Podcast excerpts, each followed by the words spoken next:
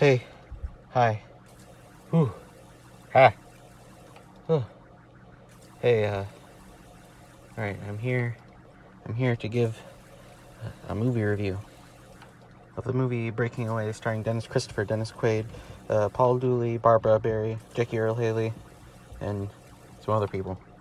Um, it was directed by Peter Yates, and it won Best Screenplay uh, in 1980, I guess, for the Oscars. it is a, a coming of age dramedy centers around a group of young bicycle enthusiasts. Well, one bicycle enthusiast and other people who are, and his friends, who are mildly interested in bikes, and they're all sort of of the same uh, uh, working class. Um, and uh, they don't really know what to do with their life now that they have graduated high school. Uh, and the movie just sort of follows their various exploits as they sort of are meandering towards life beyond uh, their childhood and adolescence. Uh, and that includes a big bike race at the end and a lot of Italian uh, jokes. I've seen this movie before. I watched it with my dad. My dad was a big bike racer. He was probably like the same age as the people who um, are in this movie, or the characters, I should say, because the people who played them are older. But the characters in this movie were like 19. My dad was probably like 18 when the movie came out. So uh, he showed this to us in his kind of rush to want to watch movies with his children uh, as part of like a list of movies that he had saved for when we were old enough to watch with him. And um, this was not the first one. This was like I don't know, probably like the fi- the fifteenth or something. I, I don't remember exactly, but I remember watching it, and I remember thinking, "Huh, this is pretty good. This is not too bad." I even kind of remember relating to it a little bit. And then recently, I kind of thought about this movie um, because I I was under the impression that it was an early uh, example of a wacky coming of age comedy, and so I decided to take a look and review it for this podcast, which you know I'm it's kind of silly because I have not seen that many wacky coming of age comedies, so I don't know how to compare it. But um, that just happens. But I still wanted to talk about this movie because uh, I enjoyed it.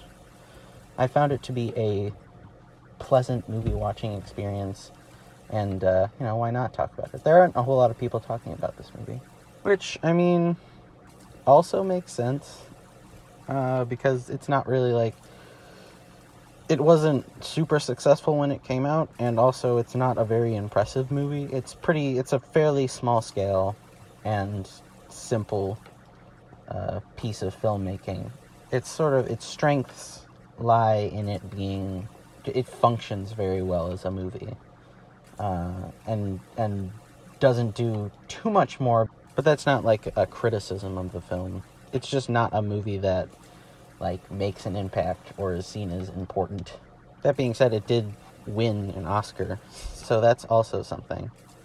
Um, but also, it is a movie that stands apart from a lot of the movies that I have seen uh, from that came before it at least, and even that came after it. Like I can't think of a whole lot of films that come after this movie that really remind me of this movie, especially that I've seen, but also like the movies that I've heard of that came after it, like in between this movie and say like the mid 2000s. This movie that is very naturalistic, uh, I guess is, is the word in its writing um, and its performance. That that kind of naturalistic style really came in vogue with filmmakers like Wes Anderson, I don't know Greta Gerwig or something, and that sort of naturalistic dialogue uh, and you know naturalistic movies I would would call myself a fan of, and that was an, probably the reason that I was interested in seeing this again. Kind of the thing that I really that I really got out of it when I first saw it. And really, that is mostly just the first scene of the movie. It's also kind of an interesting thing. The movie just goes right into it. Uh, it begins with the title card and four dudes talking um, just having a conversation or and hanging out and the conversation hits close to home if you're like of the age that these people are which are which is 19 when i saw this movie i was probably like 15 or 16 and it still kind of hit close to home. The mannerisms of all the characters especially i think cyril he seems very close to an archetype of a person that i would have hung around as a youth. I still am youth but you know when i was even younger i definitely hung around people like him. And you know all these other people and all the the emotions that they exhibit. You have the more wide-eyed positive guy of the group which is david dave uh, the main character of the movie who's obsessed with italy at the beginning. And you have the guy who's just trying to do everything right uh, which is jackie earle haley's character moocher which is a great name. I love it. And then there's dennis quaid's character who is very sort of angry about his life and uh, and kind of a hothead, and he exhibits that raw adolescent uh, anger in a very naturalistic way, and, you know the way that these the kind of playful antagonism between him and Cyril hits close to home, and it's pretty much all in this first scene, and it doesn't come too much later. The movie then sort of gets a plot, but for the first I don't know, maybe like 20 minutes of the movie. The movie is just you following these guys uh, and them just living their life. And maybe like Dennis Quaid will give a monologue about how life used to be and how his future is going south. And there's a lot of talk about the future because they recently graduated high school. And that this movie does in that way fit into that coming of age bracket. And it like goes down pretty much every character except for Cyril, their personal lives. Like, um, Mike, which I believe is Dennis Quaid's character. You know, his older brother's a cop, and he has kind of a, a rivalry of sorts with the the local university in Indiana. Um, and you have Jackie Earle Haley, who is trying to who get a job and get a wife, and you have uh, Dave, who aspires to being Italian, has an interesting home life with his or his emotionally distant and very sort of deadpan father um, and his uh, very caring mother. I do find it very charming whenever uh, when when Dave brings home the trophy and he gives it to his dad for being the number one papa, uh, which is I don't know I found that very sweet. Even it, and it gives you kind of the insight into Dave's character is kind of you know an optimist and and or a little bit more of a kind of a kind-hearted uh, fair person, which sets his, you know, in, kind of sets him up to fail in the end. And you don't really get the sense that he loses hope, but he's a little bit dampened, and he, but he does feel bad about, you know, lying to this girl who he pretends to be Italian and woos her, and then things seem to be going very well, but he, in the back of his mind, it's like, I'm not actually Italian.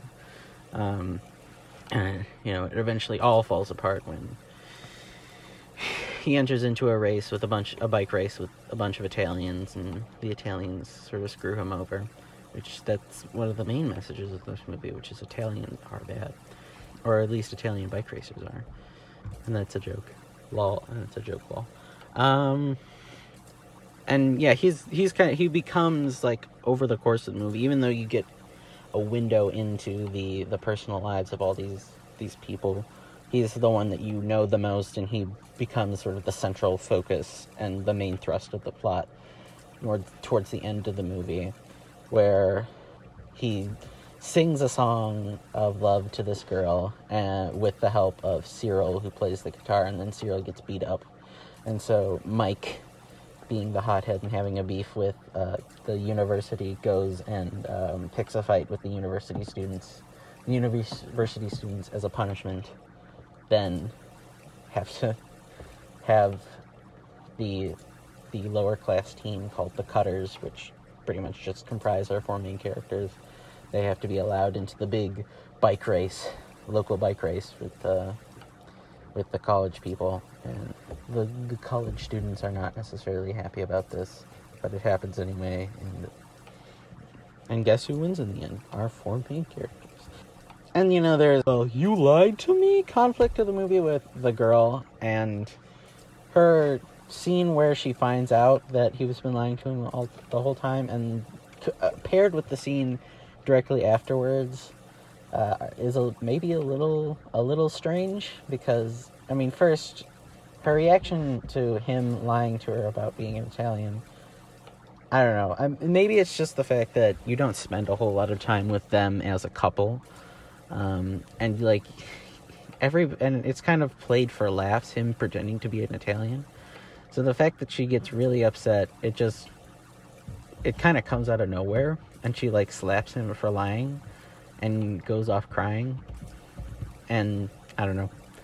I don't know. It, it didn't really make sense to me. But then, and what makes less sense is that she comes back and tells him that he's going to do great things, and that, and then she goes to live with her grandpa or something. I don't know. Uh, or she goes to Italy actually. She takes a trip, I guess, inspired by Dave, who is who talks up Italy immensely when he's trying pretending to be an Italian. Um, there's also a great scene in which somebody throws a bowling ball through some glass. I just wanted to bring that up right there. Uh, that happens during the fight between um, the college kids and the cutters, our four main heroes. Um, somebody just tosses a bowling ball through the glass, and that is the last straw because the police come in. So, don't throw other message of the movie. Don't throw bowling balls through glass. I think that's pretty solid. That's not a joke. Don't do that, kids and yeah, I mean, you know, then there's the bike race, and then when he enters the Italian race, or the race with the Italians, and gets uh, beat up by the Italians, uh, he's he's like he drops the Italian act and everything, and then he goes back, and it's very he goes back to his friends, and he's like, "Sorry guys, I didn't want to do the bike race," uh, and it's established that he is kind of the best biker of among them. There's seen many scenes of him training to bike. Uh, he's like, I didn't want to do the bike race, but I got to do it now, and we can do this, even though everybody has kind of lost hope for lost hope that they can win against the profesh, uh, university people. And you know, there's a big bike bike race at the end, and it looks and like at the beginning, Dave is doing well, and then Dave has a crash and he falls over, and then uh, the friends have to sub in for him. And then at the end, he straps his his his feet to the pedals and he wins that race. And the Cutters win. That's it. That's the end of the movie. Uh, there's also, you know, a kind of a subplot about him proving himself to his dad because his dad is embarrassed, is comically embarrassed by the fact that he loves Italy so much and acts so strange uh, by his standards. And when and that Dave offers uh, some customers at his used car dealership a refund and gives it to them. He goes into a comic coma, and then Dave apologizes. You know, because he's learned not a, partly because he learned the lesson about the Italians, but also uh, because he he is sorry that he gave his dad's money away. Even though it's kind of played for laughs, but he does reconcile with his father, and his father accepts at the end, and watches him win the bike race, and is very proud of him and all that, all that good stuff. So, in conclusion, is breaking away worth remembering? That is perhaps the question that I set out to answer. And what I will say is is that if you don't have anything else to watch, if you don't have something very important to watch, yeah, it's worth remembering. It's worth watching, I think.